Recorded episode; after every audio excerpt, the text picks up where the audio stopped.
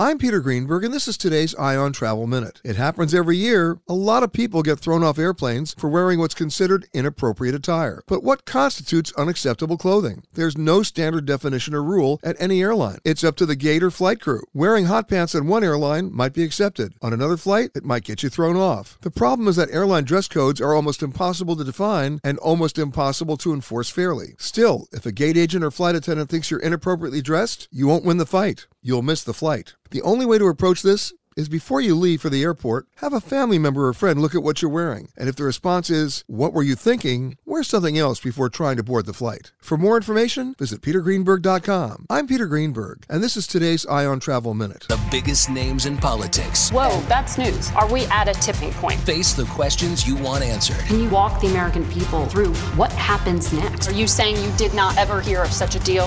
Face the Nation with Margaret Brennan.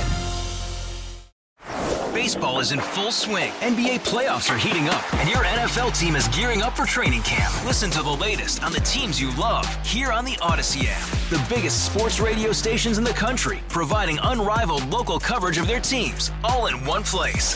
Exclusive interviews with players, coaches, and team executives, streaming live and always available on demand. Stay in the know with your favorite teams right here on the Audacy app.